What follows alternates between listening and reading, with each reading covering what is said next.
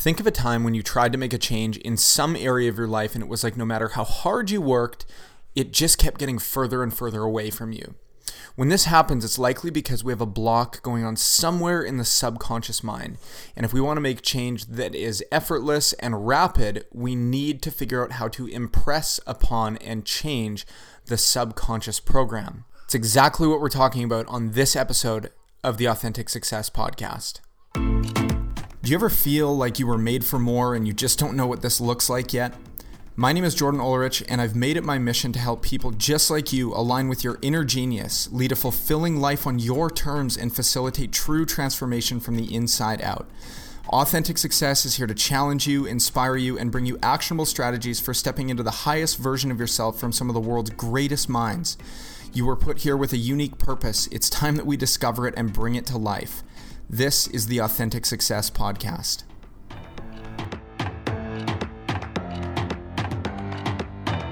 Has stress become a way too normal part of your life? And no matter what you do, you can't seem to stop it sometimes? If there's one thing that worked for me, in being able to interrupt these feelings of stress, anxiety, and overwhelm, it was emotional freedom techniques. If you've never tried this before, I would highly encourage you to do so. It will absolutely blow your mind. You can grab my free stress release tapping meditation at jordanulrich.com forward slash stress. Okay, welcome back to another episode of Authentic Success. My guest today, Nicholas Spohn, is someone whose work has actually had a major influence on me over the past few years, dating back to about 2019. Uh, as a coach, speaker, host of the Spohn Trained podcast, and someone with a passion for what really drives human behavior, he uses modalities like Reiki, energy work, hypnosis, and neurolinguistic programming to help people facilitate rapid changes on a subconscious level. So, Nicholas, thank you uh, so much for taking your time to be here today. Yeah, it's my pleasure. So, I first actually, um, the, the first time that I ever came across your work was 2019. Um, I was uh, a fly fishing guide running my fly fishing guiding business, and it was like 6 a.m. and I was always looking for new podcasts. And I actually came across an episode of you on a podcast called the Millionaire Mindcast. Mm-hmm. And this was my introduction to NLP. And uh, I had actually, I'd heard the term, had had no idea what it meant prior, but uh, really sparked a lot of curiosity for me. And and without kind of knowing it, you know, over the next few um, a few months later, I, I, had done my first coaching certification under Tony Robbins Institute and and learned very quickly that a lot of Tony's modalities that that he uses are you know largely based um, off of the work of of John Grinder and and Richard Bandler and neurolinguistic programming. So I'd love to dive into that today, but first I want to ask you like what led you into uh, you know what led you into the work that you do right now. Yeah. So, uh, you know, like many entrepreneurs, um, I, I got to a point where I realized that my success was limited by my mindset. And so I see you have Think and Grow Rich right behind you. And that was, that was definitely Great one book. of the books that was like, oh, I can think and have different results, right? If I change my thoughts, different things are going to happen. And so I, I started to get into that, Think and Grow Rich, the science of getting rich, some of Tony Robbins' work. Uh, I went to a Tony Robbins seminar and I just, you know, from there, I just kept getting deeper and deeper. And, and that became my true passion. You know, I'm a real estate entrepreneur. Um, but the more I got into the mindset, the more I started to really enjoy that piece on its own. Studied hypnosis, pranic healing, Reiki, NLP, uh, you know, body language, um, all of these different things. And I, I looked for ways that these principles tied together because – some of them can get pretty complex, and I want to make it as easy as possible for people to understand. You know, why do we do what we do? Why do we block ourselves? How do we actually transform, break through these limits, and, and get to the other side? And um, so that's been uh, been a pretty obsessive adventure for me the last couple of years. It is a rabbit hole that that once you begin, you know, especially with the mind, because because there's no cap on what you can learn about the mind. Um, and I think it's a series of a series of aha moments where you go, you know, it is like picking up a book like, you know, Think and Grow Rich for the first time and and going, wow, instead of working harder, getting the same result, which is what we do when we try to drag our physical bodies through, you know, the through the 3D realm, trying to do the same thing over and over again with with more effort. Um, there's a huge spectrum of, of things to understand about the mind and, and specifically the subconscious mind. Why is it important for somebody to understand if somebody's brand new to this and they're like, what do you mean that my thoughts could drive my behavior? Why is it important for somebody to have even a basic understanding of the subconscious mind and, and how the mind is either going to be our cheerleader or it's going to completely be our saboteur and it's going to be the one thing that either pushes us forward or holds us back? Yeah, so there's a, a lot to unpack with that question. Uh, so the subconscious mind, they say it's estimated it's responsible for 95% of our actions, right? Uh, I don't know how they get to that number, but but let's just say that. But the the conscious mind can process about seven bits of information per second. The subconscious mind can process about 20 million bits per second. So which one do you think you want to have locked in on your goals, right? the uh, they, they work to they have to work together in a, in a specific way. We can get into that in a minute, but so the subconscious mind is incredibly powerful, and as we have uh, extre- it gets programmed through extreme emotions and repetition. So the stronger an emotion, the stronger the program. So if you think about touching a hot stove as a kid, right? You only had to touch it once, and you had a subconscious program for the rest of your life that kept your hand off of that hot stove. You learned instantly. And that's how we learn. And this is what one of the reasons I say that change happens fast. Most people think they got to go lay on a therapist's couch for 20 years to get the change they want. But if we think about that stove, that new program was installed immediately. So we have to have the right leverage on ourselves eh, to program the subconscious. Now, the subconscious, everything that happens to us, the subconscious creates meaning around. And that meaning is either this thing is good for me or it's bad for me, right? Or this is the type of person I am, or this is what I need to do to survive. And so the subconscious looks for patterns in our world and it compels us to act to keep us safe, to keep us consistent with how we see ourselves. And so it doesn't matter how much you you want to accomplish a goal, if your subconscious doesn't see that goal as useful, it's going to find ways to block your success. And so that's what happens a lot of times is our parents told us, you know, people that earn money are, for example, people that earn money are evil or greedy. And we're like, oh, I want to earn a bunch of money. But your subconscious mind through emotion and repetition has a meaning that people that earn money are, are greedy. We're going to have some internal conflicts that's going to stop our success. And so we need to get our conscious mind and our subconscious mind really on the same wavelength uh, in order to, to get the success we want. Does that make sense?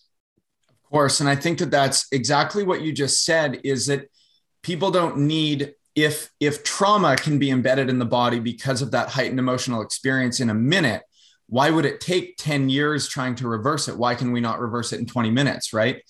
Um, exactly. and exactly what you just said money was what led me to all of this work because the the question the the perpetual question is why do i do what i do right? Despite wanting to change how come it is a never ending game of falling back into the old pattern and back into the old pattern and back into the old patterns. So just like the hot stove, the hot stove could also be watching, you know, uh, uh, your mom and your dad have a screaming match over money, and all of a sudden you have that that pathway gets built in your brain. You have an emotional attachment that says money is bad and it causes conflict. So then you're 30 years old and you're going, why am I still broke? Right. And exactly. and we don't have to look a lot further than uh, what could have happened in those programming years, kind of between between you know zero and seven. Now i know that you use a lot of different modalities. Um, you know nlp is, is, such a beautiful way to get people to change on an unconscious level. Um, hypnosis so many many different ones. Do you have one um, that you prefer to use that's like your gold standard or do you gauge based on what somebody is working on and go this person is because this is a constant conversation for me is i'll have moments where i'm like eft works faster than anything else. And then i'll be like no emotion code works faster. And i'm like no hypnosis works faster. And then um, sometimes i just realize certain issues might cater better to different modalities. But do you have one that that you know has become a go-to for you out of all the ones that you use? I mean it's kind of like asking you know is it better to build a house with a saw or a hammer? And it's like well mm. you got you got to have both right? And and these right. are all just tools like you know i call myself a hypnotist but that what what is that? It's just talking right? I mean so they're all they're all tools that i use and a lot of it's you know i've consumed a lot of information i've helped a lot of people i've spoken i've seen therapy in action and you know some of the world's best hypnotists and so and i've practiced some of these things and so when I get into a situation, my brain starts to recognize patterns and it pulls up these tools from my subconscious mind. It says, Hey, use this, right? Like, Hey, all right, let's tap. Let's do some tapping. Let's try that. Yeah. Is Love it work? And then, we, and then we got to get feedback from our situation. Is that working? No, let's try something else. Let's, let's do regression to cause, right? And we'll take them back in time to that first memory. We'll try that out. We'll change the modalities with NLP in that.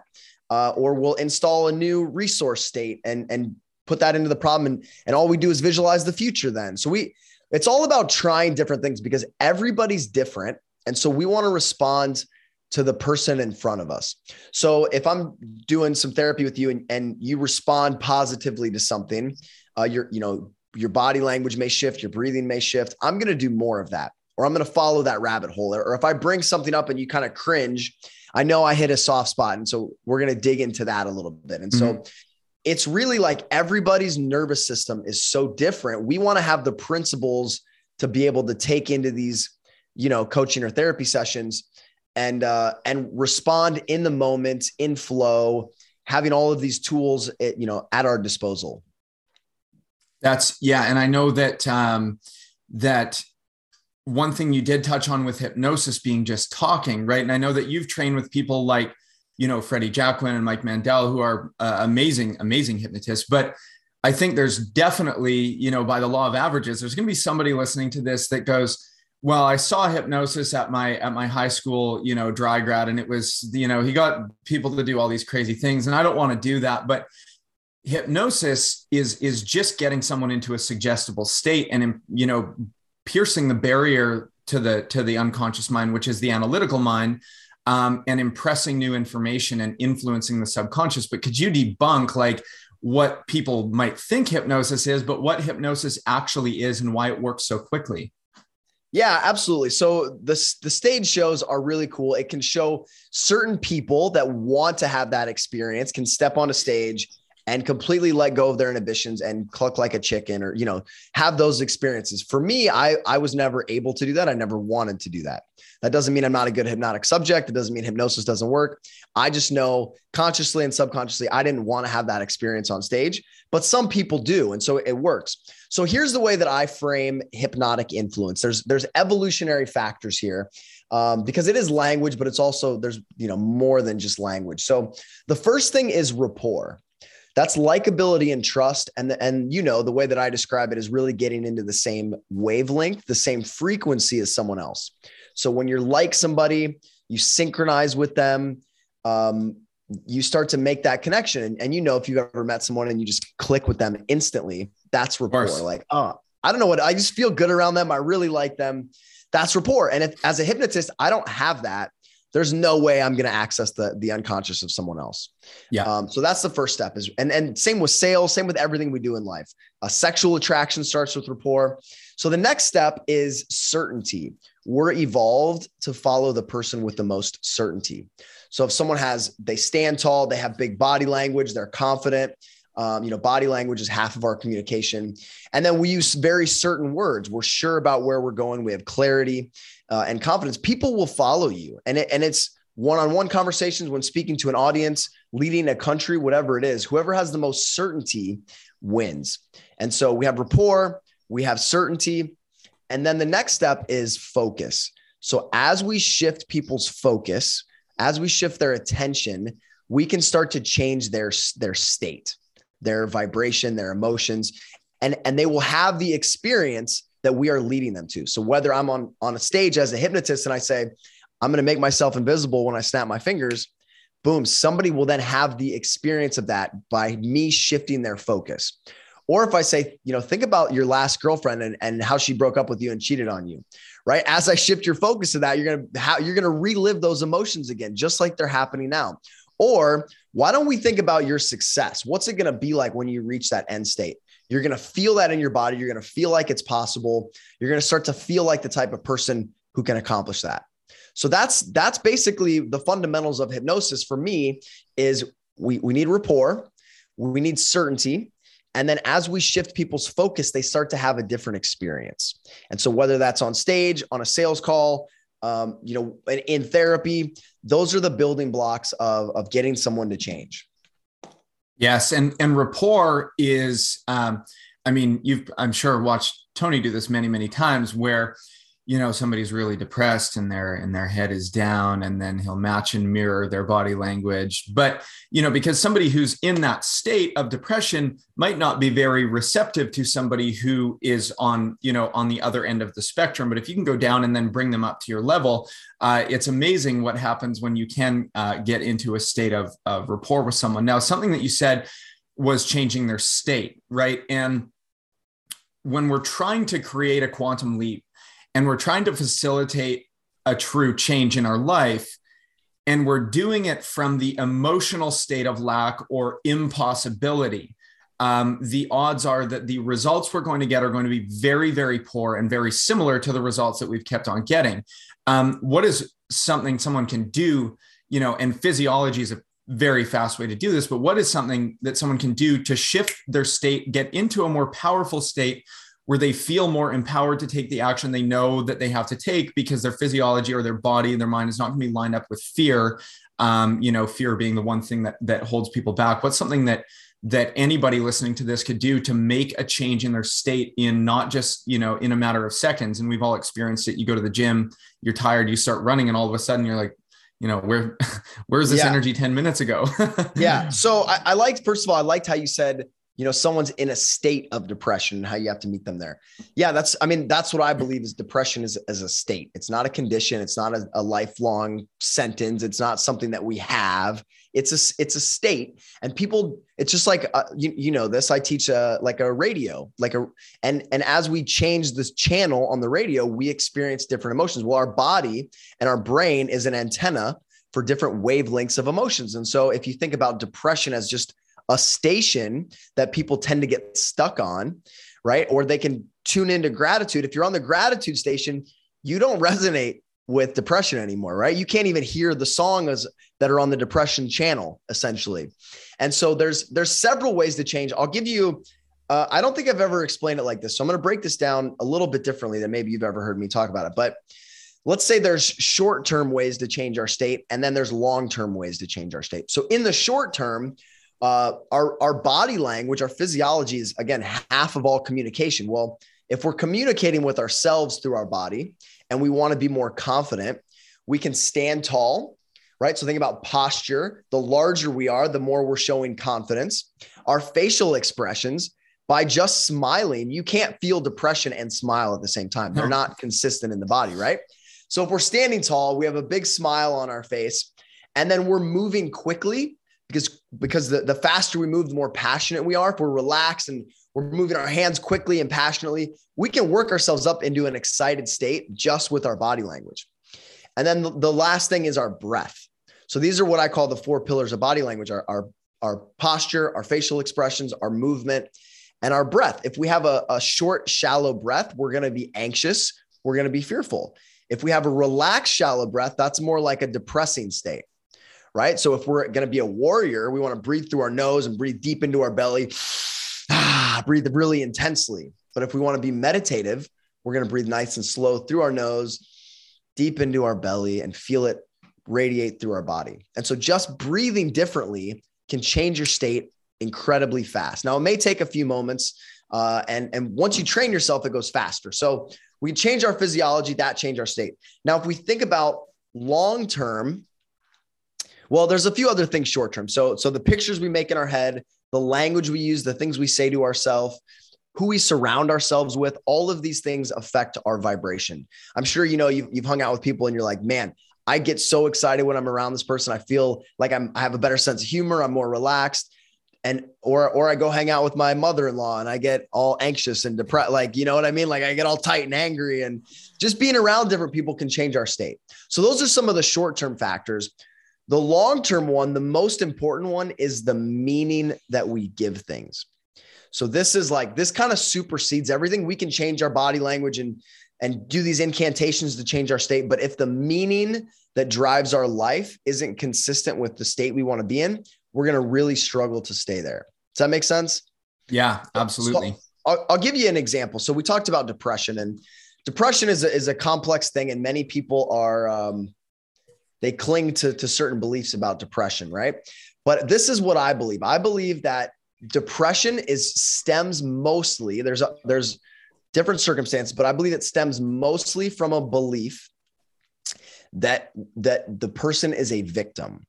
Because yes. if you're a victim, it means you don't have any impact over your environment, right? Like powerless. You're powerless. You can't control anything. And if we tell our nervous system that, our nervous system's like, okay, you want you you believe that we're a victim in this situation. We're going to save all of our energy. We're not going to ex- expend any energy here because it's going to be wasted because you believe you can't do anything here.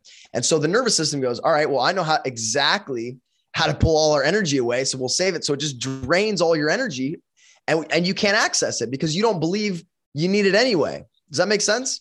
Absolutely. And, and I do think that energy is something that's generated. It's something that's generated from inside, right? Now, one thing that that too, when you talk about something like depression, right, being a state, somebody has to, if somebody's going to be depressed, they have to stand a certain way, they have to talk a certain way, and if you could get them just to change the way their their even their shoulders from from shrugged to back and relax, they're going to actually feel it's going to signal, you know, a new biochemistry in the body. Now, one thing that was important that you mentioned was we cling to things, right? And because the unconscious mind is not analytical, it's very, very impersonal and it takes things as yes, it takes things literally, right? So why do we cling to we know that we don't want to be depressed, but is there a chance that if someone is depressed, they're gaining something from it, like what we would call secondary gain, right? Where where what they get from it might be sympathy, might be recognition. Uh, why do we cling to things that are self-sabotaging behaviors, even though consciously we know we don't want them anymore? The unconscious mind keeps running the program and we can't seem to get our way out of it. Why do we cling to things that don't even serve us? Yeah, well, the subconscious, the subconscious, it, it does serve us. It believes it's serving us, right? I mean, it's always it's always looking out for our best interest. And so, um, if there is a secondary gain, the subconscious is going to uh, find a way to deliver on that, even though it may go against what we consciously want. And this is why, you know, I wanted to be an entrepreneur and build my own business. And my subconscious was like, "Whoa, like you can't do that. Like your family didn't do that. Like we're going to try to protect you or, or we don't have that self-image. And so it would find ways to keep me, to keep me safe is really what it's doing. And so with depression, if there's secondary gain, people get sympathy, people get connection, right? People may put themselves into safer positions uh, by doing this. Um, or, you know, like I said, just the, the subconscious believes it's saving energy because if you yes. don't think you can change your environment, why do anything? So it's saving you energy. So it, it is serving you in that way. So this is why if you can get into the subconscious, figure out why it's doing what it's doing and, and start to program it to a new outcome, you can really change that. And, and it's not like crazy hard to do. There's actually some really simple principles and, and we can go over those now if you want. Yeah, let's do it. I love it. It's my favorite topic in the world. Yeah. So, so the, the brain again gets programmed by by your life experiences and and what it believes you to be and and and the emotions and repetitions around those and so if we want to change it we just have to have new life experiences it's like you know you can't have a job until you have experience but you can't have experience until you have a job it's kind of one of those kind of things but here's mm-hmm. the trick the brain doesn't know the difference between an experience that's real or imagined so as we start to imagine ourselves performing in certain ways or being certain ways, the subconscious starts to go, oh, I, I had this life experience, even though it's not real, it's just imagine. I don't know the difference. And it says, oh, I I'm maybe I'm that type of person. I have those kind of capabilities. I've had that experience. And so the more you can give your brain the experiences of you being the way you want to be, the more it starts to lock onto that as your identity and as its target. So I'll give yes. you an example. A few years ago, I, I gave a talk this is when I still had a job. This is probably seven years ago now. Uh, at, at, my last job, I had to give a talk to, you know, two plant managers, a, a VP of operations, and I like totally froze and I locked up and it, it was kind of unlike me, but uh, it was the most embarrassing thing that's ever happened to me. I got tunnel vision. I got super nervous and I'm like, oh, I understand why people don't want to speak in public. so that was like anytime I thought about speaking in public, because that was such an extreme event, I would get tunnel vision. I would get sick. I would relive that incident over and over. And this is what happens with trauma a lot of times, right? So, what I started to do, uh, I joined Toastmasters, but I would start to visualize myself speaking confidently and charismatically, right? There, it doesn't cost anything. There's no risk. We can just go into our mind and visualize and have these experiences. Well, pretty soon I started to see myself as that confident speaker. Then I would go to Toastmasters and I would speak and I would visualize before and I would visualize after. Uh, and I would visualize the whole experience that I wanted to create. And before long, I just became a really confident, relaxed speaker because I'd lived it in my imagination enough times for the subconscious to go, oh, we know how to do that. We've experienced that before. That's just the type of person that we are. And so we can change ourselves by imagining ourselves performing the way we want to perform. Yeah. And there's actually uh, unbelievable science um, behind, you know, people might say, oh, you know, visualization. I don't want to visualize. It's like, well, you're already doing it, right? Exactly. Yeah, for sure. it's just what kind of pictures are you creating in your head? And they've done studies on you know uh, people playing the piano where they give one test subject um, they give one test group you know instruction to physically practice the piano for five days and then they give uh, the other test subject or, or the other test group um, instruction to visualize themselves playing the scales.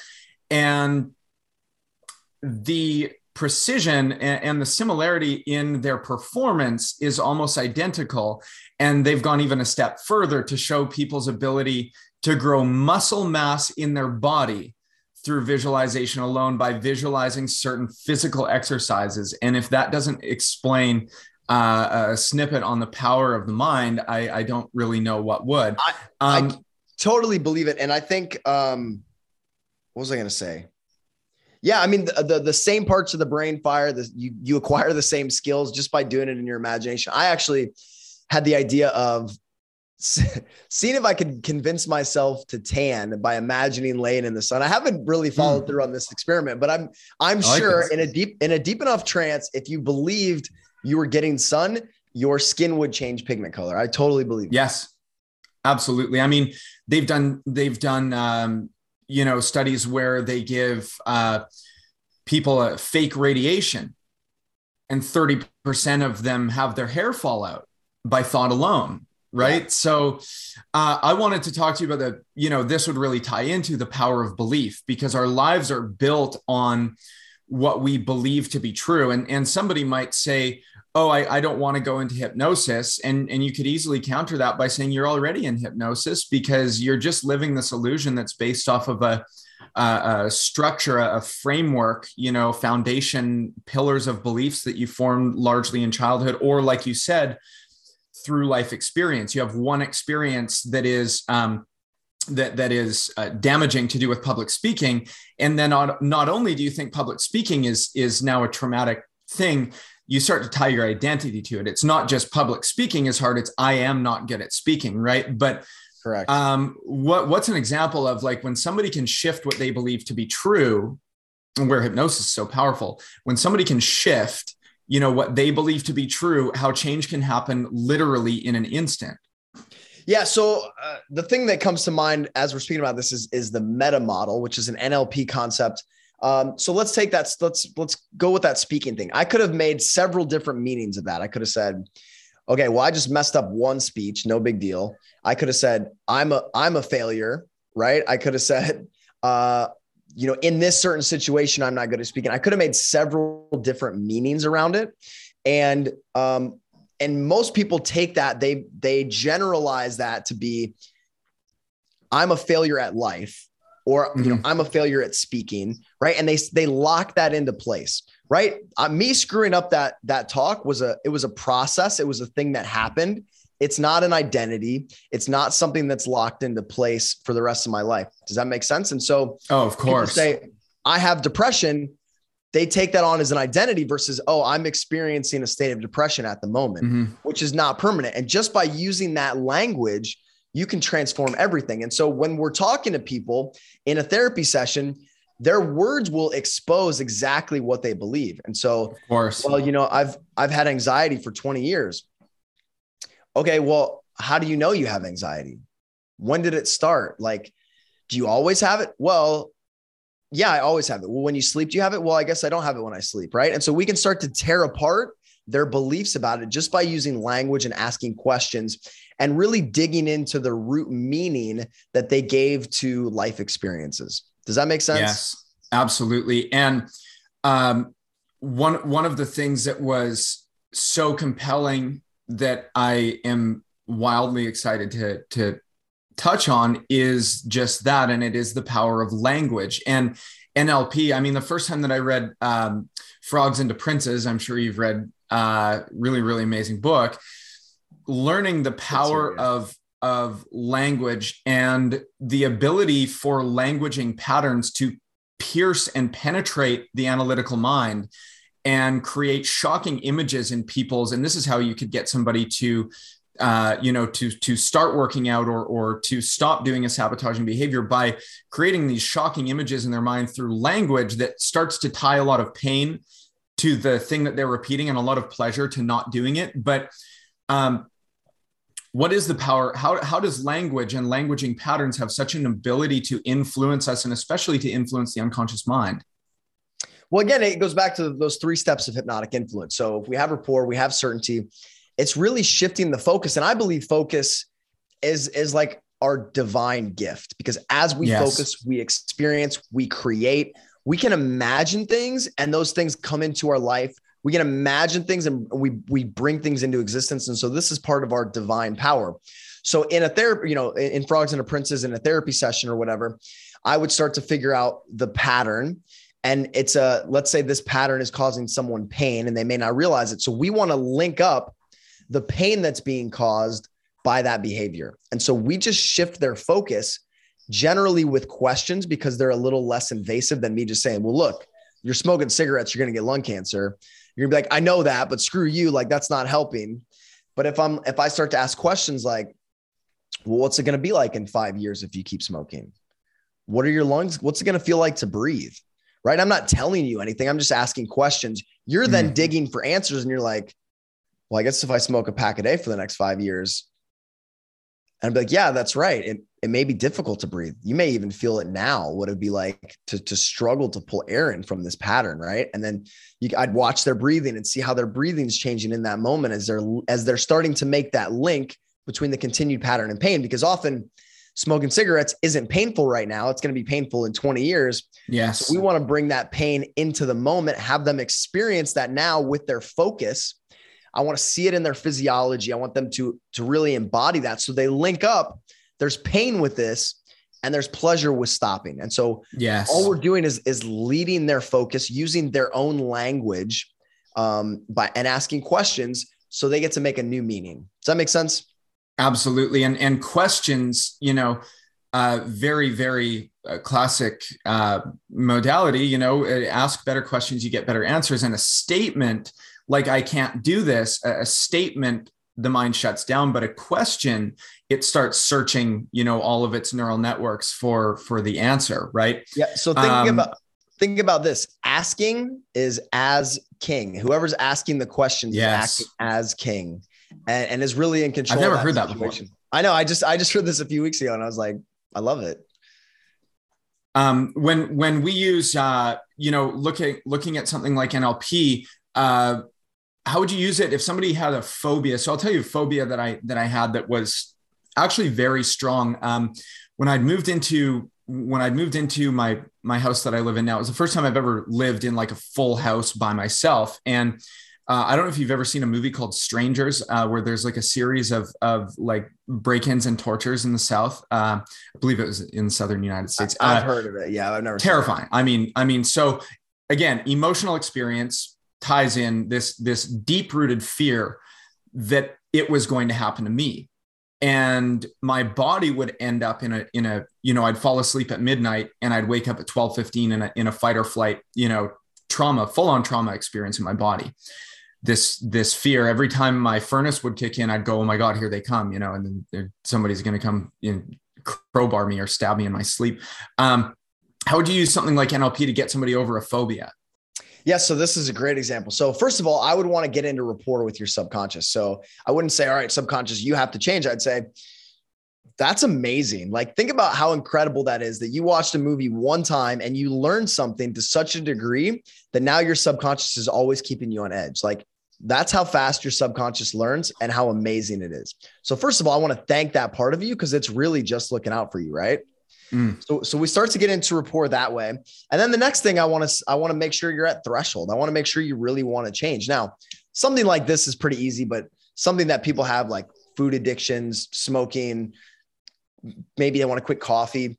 A lot of times they don't really want to change, right? Like this is something that you're probably like, yeah, I'm ready to change. So if you're not ready to change, it doesn't matter what I say, what I do, until you get to what's called threshold, you're not gonna, you're not gonna want to stop. And so that's something has to change. It has to be me and it has to be now. So I'll probably have you convince me about why you want to change and what your life's going to be like and really get you to the edge of that threshold. And then we're going to go, I would probably just do a quick regression, uh, which means kind of going back in time to re-experience that, that first memory of, of that. And so, all right. So when we when we do this work, I want to make sure you're in that fearful state because that's the part of you that I want to work with. Yes. Right? I can there's this confident part of you and if I take this confident part of you and I do this work, well nothing's going to change because that part of you is already confident. So I want to go directly with the neural and when I say part, I mean like the specific neural network in your brain tied to yes. that incident. So uh, I'll put. I want you to get into that state. I'll have you close your eyes. Imagine watching that movie put yourself in it. I want to see your breathing change. I want to see your face get tense. Uh, I'm calibrating that experience for you. Then I would say, all right, let's imagine going back in time, not only to when you saw that movie, but maybe even any time before that, right? Any time in your life that that something similar happened, or you you felt you felt fear, you felt like you were going to be attacked, and and that may take you to something that you don't even remember. You may think it's that movie, but it may be something when you were three years old and somebody came into your house, you know, whatever. So we want to go to like that initial incident. And again, the most important thing is to give it new meaning. So what does that mean? When you watch that movie, what does it mean? Well, for your, your subconscious took it as like a real life threat, right? But we can, we can, I'll, I don't want to give it the meaning. I want to let you give it the meaning. So you're going to give that movie a new meaning. We'll change the modalities of it. So, you know, the NLP modalities for, for those who don't, it's uh, basically the five senses. So if we change what we see, what we hear, what we feel, uh, what we smell, and what we taste, that starts to change the meaning and it changes the emotions around it. So if I had you imagine watching that movie again, but instead of um, there being bloody scenes, there was like rainbows and sprinkles and unicorns and like clowns or something that made you laugh specifically. And you imagine watching that movie and all the scenes in there, and and there was a change in the outcome the brain starts to change the memory tied to that movie, right? Yes. Our, our, our memories are plastic. And so as we start to change the meaning, or I can even have you push that television off into the distance, I can have you fade it out. Um, most of the time, you're experiencing the fear because you're, it's almost like you're subconsciously in the movie experiencing it as one of the characters. But if we just have you imagine stepping back right and and watching it as a movie and understanding that it's just a movie and pushing that movie off into the distance it'll change the emotions around it. Does that make sense? Yes absolutely. 100% and and because the unconscious mind doesn't understand the difference between what's real and what's imagined you know the the the furnace making the bump in the night it goes it, it thinks it's in the experience right and and the one thing that did reverse this for me was was hypnosis and and you know, tapping and doing some like EMDR therapy and stuff like that. Because yeah, I mean, it was such a real thing.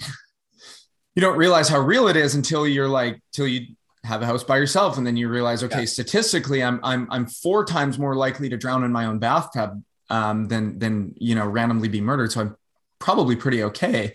Uh, and, and nor has it ever happened to anybody that I, that I've ever known. So I, I think my odds are pretty good, but because you know the unconscious mind like you said it's trying to serve you by keeping you on edge because it thinks it's in the experience. It's like it's like i'm just going to keep you in this fight or flight response just in case you know and, and just in case. Yeah. Yeah and that's and you know that's a that's a good thing. That keeps us alive uh, until it's not right? Until it's not. So have, have you ever seen the movie home alone? Yeah. Oh yeah so uh, metaphors are a great way because metaphors bring on different parts of our brain and they connect different mm-hmm. parts of our brain. So in this situation, I would probably, as I'm coaching you, I would do some different things and I would weave in a story about Kevin McAllister who was home alone, and and remember how afraid he was of that furnace. Mm. And so you know, as the movie went on, like this furnace would freak him out. He's at home alone, and then until he just like walked down into the basement and he walked up to it and he said, I'm not afraid anymore. You remember that scene? I'm mm-hmm. not afraid anymore. And and that's almost like that would almost act like a suggestion to you as you're imagining Kevin McAllister. He gets over his fear of the furnace. He takes on the bad guys, right? Um, and and he succeeds. So I would tie in metaphors like that as they come up intuitively to me. Yes, I love and and intuitively is good, and because the um, the the the brain and subconscious mind learns so well through metaphor and story and symbol um, that if you can you know create a picture or, or symbol or something around that creates a meaning for somebody you can change things so quickly for them. Uh, do you ever use um, uh, confusion language techniques to open the subconscious mind or, or to they say when somebody's confused they're open to new suggestion right? When they're rigid in their thinking um, but and i know you know you've probably seen tony do this many times where he'll go off into a random story about something that has nothing to do with what the person's dealing with or say something like um, you know believe that you can change and believe in god. And if you don't believe in god then believe you know become dyslexic and believe in dog because dyslexia can make you very creative. And goes off on these tangents where it's like doesn't even make sense but the person becomes very confused. And as the more they become confused the more the subconscious mind starts to open up to new suggestion. Is that something that, that you use with people? Because something i really enjoy uh, watching people's faces when you do it. And then you know that you can actually get into the operating system and make a change. Absolutely. So i actually caught tony anchoring confusion. So i don't know if you noticed this but he'll take his hat and when he wants people to be confused he'll flip his hat backwards. Right and uh, and so yeah, I mean he he he he uses that brilliantly. Um, yes, absolutely. I love confusing language. So if we think about confusion like this, let's say you and I are building a TP and we've never built a TP before, or we're building it in a new way, and we're like, man, how do we get this to stick? What the heck? Like I'm really confused about where does this part go? Because it opens us up to learn and to lock things into the subconscious. So once we got that TP just the right way, that confusion passes and it locks in that lesson so that for the rest of our lives, we then remember how to build that TP in that right specific mm. way. And so that's what confusion does for us. And so when we use confusing language, it puts people off guard and they'll they'll cling to whatever that next suggestion is. So we can we can mix up our our tenses, our time frames. Uh, we can mix up mix up our pronouns. Uh, there's a lot of things we can mix up in the middle of a sentence to create confusion, don't they? Right? Like me saying don't they is a, is a tag question on the end. Like that doesn't even make sense to the sentence I just yeah. said. But we can start to integrate some weird stuff like that, and people will get really confused, can't I? Yeah. And uh, and so like yeah, there's different ways to, to create confusion, and telling multiple stories within stories is is one as well, and and Tony does that as well. Yeah, and it's so funny because you know the approach, right? But the person on the receiving end of it has absolutely no idea what they're doing, but they don't know that they're becoming very, very suggestible. Um, you know, in that moment. Uh, I just have a and, couple more questions. Sorry, yeah, yeah, yeah gonna, go ahead. I was going to say, you can see people as Tony goes on to these stories, their face starts to get really like they start to lose the expression from their face, their jaws start to drop, their eyes get really wide. I mean, it's classic trance signs yeah. in the middle of these stories. And then at the bot, like let's say he opens one loop, into another, into another. And then he gives the direct suggestion. Uh, a classic one that comes to mind is proximity is power, right? He mm-hmm. opens the story, opens the story, opens another story. At the very bottom, he goes, and proximity, he says to me, proximity is power. So then we ended our trip. I went home, I changed this, and then this all worked out the way. And we tend to have amnesia because we're confused. There's multiple stories going on. We tend to have amnesia, but that direct suggestion goes deep into the unconscious and, and yes. can change everything for you. Oh, I love it. It's so, so great. And the ability, I mean, you know, you listen to to people say things like, uh, oh, I'm just digging, I'm just digging a deeper and deeper hole for myself. Right. They Metaphor. make a picture yeah. in their mind. They're it's yeah. like, okay, well, what kind of tool are you using? Could you uh t- you know, could could we throw a rope up and and start to pull you out, or is or are you just gonna keep digging? Right. And they start to get confused, but they also start to learn through symbols like, are you using a shovel? Or are you using a backhoe or an excavator? How deep do you want this hole to go before you're going to finally get yourself out? Right. Metaphor. And one thing Erickson used to do, Milton Erickson, is yeah, uh, he, he would have people go farther into their symptom. He called it prescribing the symptom. He would have them go farther into the symptom to show that they could control how they felt. And then he would bring them back the other way. Yes. So someone would come to him to lose weight and uh, he would have them put on 20 pounds or put on 10 pounds. Yeah. And and they'd be like, no, I don't want to do that. He's like, well, that's okay. Like, go ahead, put on 10 pounds and come back and see me. And it showed that they could control their weight and they would feel even worse. They'd feel even more pain and it would transform something in the unconscious. Um, so you can have that guy dig even deeper and see what happens. Like, all right, let's go to China. Let's see if there's gold down there. Let's keep going. Yeah. and then before you bring him out the other way, you know, there's just there's so many ways to do it. It's all about being creative and playful.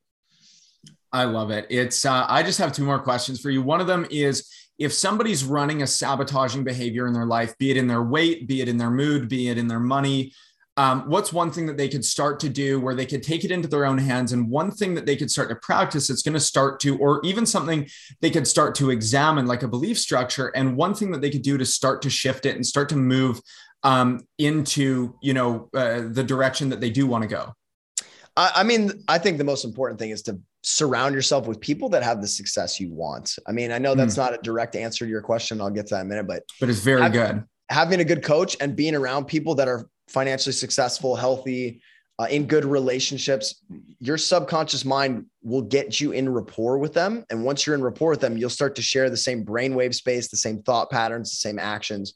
And so that's that's really important. Like like I said with Tony's story, proximity is power, right? The people you spend time with. Um, and the other thing is just to bring into conscious awareness the pattern first. Yes. Uh, so start to be aware, like, okay, I want to go do this deal, but I have all this resistance in my body. Like, what is that? And you can trace that emotion back to the to where that lesson was learned. So, like, let's say I'm meditating. I, I want to do a let's say I've done a bunch of duplexes and now I'm looking at a sixplex and I want to buy the sixplex, but I get anxious because it's a bigger deal than I've done before. Because I, I, work with a lot of real estate entrepreneurs. Well, feel into that feeling and imagine the go back to the first time you ever felt that feeling, right? What what happened? What was that like? right? And then you can say, like, where does this come from? Oh, this feeling comes from this. So that's one way. And bring into conscious awareness, just becoming aware that that feeling exists is one thing. And then I try not to spend a ton of time going back into the past because I think people that go back in the past to heal trauma can go back as much as they want and they're always going to find something that needs healing. Of course. So I'm like, all right, pick the end state. The end state would be, and I, I share this story a lot. The end state would be you owning that sixplex, right? Well, how would you know that you own that sixplex? I did this last year when I started buying bigger units, and I was like, all right, how would I know that I'm owning bigger units? Well, I'd be emptying coin laundry machines because duplexes don't really have coin laundry, but a 12plex does. So mm-hmm. in my mm-hmm. imagination, I would go empty these coin trays, pour it into this bag. I'd hear the coins click. I would feel the weight of that bag. Uh, and I would like multiple times for months, I would just imagine emptying coin laundry because I was telling my subconscious, when we have bigger when we have bigger units, we're going to empty coin laundry trays. So that was the natural result. So in order for my subconscious to deliver that experience, it had to get comfortable with buying bigger units. So last year I bought a sixplex, an eightplex, a 12plex, another sixplex. I got a couple more fourplexes under contract right now. Like I just started buying bigger and more deals than I'd ever done. And I was totally comfortable with it because my subconscious had a new target and it saw me as that type of person. So imagining the end state as if it's already happened is what starts to reprogram the subconscious. That's the most important thing you can do. Yeah, and and what you said, you can go back. I mean, if you want to go through all your trauma, just spend the rest of your life. You'll never even scratch one percent of it, right? But if you could just tell someone, hey, you know, instead of there, there are maybe some things we need to clear in the past, but in you know, instead of spending all of our time there, where do you want to be? where are you now? What's standing in between there? And how would you know that you've achieved this thing? Um, it's much easier than going, okay, let's go back and reverse every time somebody was mean to you before you can be confident, right? Um, yeah. And it's and, like and putting I, together a puzzle. Yeah, and I think there are times when things come up from the past, and and I think when they come up is when you deal with them. But yes, I don't absolutely. I don't like to go out searching for them. But like if something some emotion comes up and it's time to deal with it, it's time to deal with it. Um, I think a lot of people that do plant medicine, they they you know like ayahuasca and and things like that, they think sure. they need to go go back generate generationally to heal all this trauma. And I'm like, well, the more the more you go back, the more you're gonna find. Like your your brain yeah. will just even if there's nothing there, like your brain will make stuff up. Of course. Um, because that's what you're looking for. So you're gonna find it. And so I I think as things come up in our life, that's the time to release them. Otherwise, like keep your vision on the future and act in the present moment. Yes, absolutely. Um, my my last question for you. Um, my my purpose with the show really uh, is helping people. Success is an idea that we're that we're sold, but a lot of times we don't have a clear picture of it. Right? It's like it's like putting together a puzzle, and and if if somebody sends you a thousand pieces in a cardboard box with a sticky note that says "Good luck," it's going to take you a long time to put the puzzle together. But the one thing that helps us put a puzzle together is having a clear picture on the front of it, and talking to so many people they're like oh i just want to be successful. And it's like how do you know you're not already? Right? What is what does it mean to you? So um, creating a picture of, of success what i call authentic success um, i ask everybody this but what is your definition of it? What does it mean to you? Oh man, uh, I mean, I have kind of ideas for success in every area of my life, and and that was yes. a, a, really a really great explanation you just you just made there. And I realized uh, a year ago I bought a bunch of real estate. I was, you know, starting to have passive income and equity and and I still didn't feel successful. And so I asked the question just like you did, uh, like the meta model, like, well, what would it take for me to be successful? And I was like, oh, I'd have to have a million dollars a year in income. That was the answer that came right away. And so that's running in the background. And so if if I don't have that, I'm not going to feel successful. Does that make sense? And so that's yeah, why I was like, well, I don't feel successful, even though I'm having more success than ever. And so, and then I was like, well, I want to redefine that. I want to redefine that anytime I'm pursuing my purpose and enjoying life in the moment and serving others is when I'm successful. Yes. Does that make sense? Like, like yeah. I could be, if you, if I would rather live under a bridge than go work at a corporate job. Like I would, if yeah. I was living under a bridge and pursuing my purpose, I would feel more successful than I would if I had, uh, you know, a, a six or seven figure job at a, at a company just doing something that was mediocre. Right. Like that's success for me is being on my own, having my own purpose, serving other people. Um, and like there's, that's easy. Anybody can do that. Right. Like Anybody. when you have a, I have a definition now that makes me feel successful at any time. And sometimes I have to remind myself of it, right? It's not always natural, but of course, that's what I keep coming back. So anytime I'm pursuing my purpose and serving others. Awesome. Where can people get a hold of you? Because I think that there's a lot of people that that would largely, largely benefit, just like I did, um, from what you have to bring to the world. Well, thanks for the compliments. I'm glad I had an impact, and thank you for reaching out. This has been a great podcast, and I'm I'm actually super impressed by uh, how how much you know and, and how well you manage this interview. So uh, thanks for having me. And and I'm everywhere at Spohn Trained. That's S P O H N and then the word trained. So Spohn Trained on Instagram, Facebook, uh, the Spohn Trained Subconscious Programming podcast. Um, I just interviewed a woman uh, who, who talked about open focus, the open focus brain. Are you familiar with that? No, I'm not. Oh, you got to, I'll send you this interview. It should be up uh, in two weeks. Um, changing the, not just what we focus on, but how we focus. It's a total game right. change. So that episode's coming out. Uh, I got an event coming up in March in Mexico called Resonance, where we do four days of, of programming and anchoring in five different resource states and, and getting rid of a bunch of old limiting beliefs and, um, and learning how to influence others. So that's uh, spohntrained.com slash resonance. And yeah, I think that about sums it up. Awesome, man. Thank you so much for your time today. I really appreciate it. Yeah, my pleasure. Thanks for having me. Thank you for listening to this episode of the Authentic Success Podcast. If you've made it this far, it means you are not a dabbler and that you are someone who's truly committed to making a lasting change. If you like what you heard, please leave a rating, comment, or review as it helps me bring this message to more people that need it. If you want to go a step further, this is an invitation to grab a free copy of my book, Authentic Success, at jordanulrich.com forward slash success. Keep your energy up, keep moving forward even when it's scary, and I'll see you on the next episode.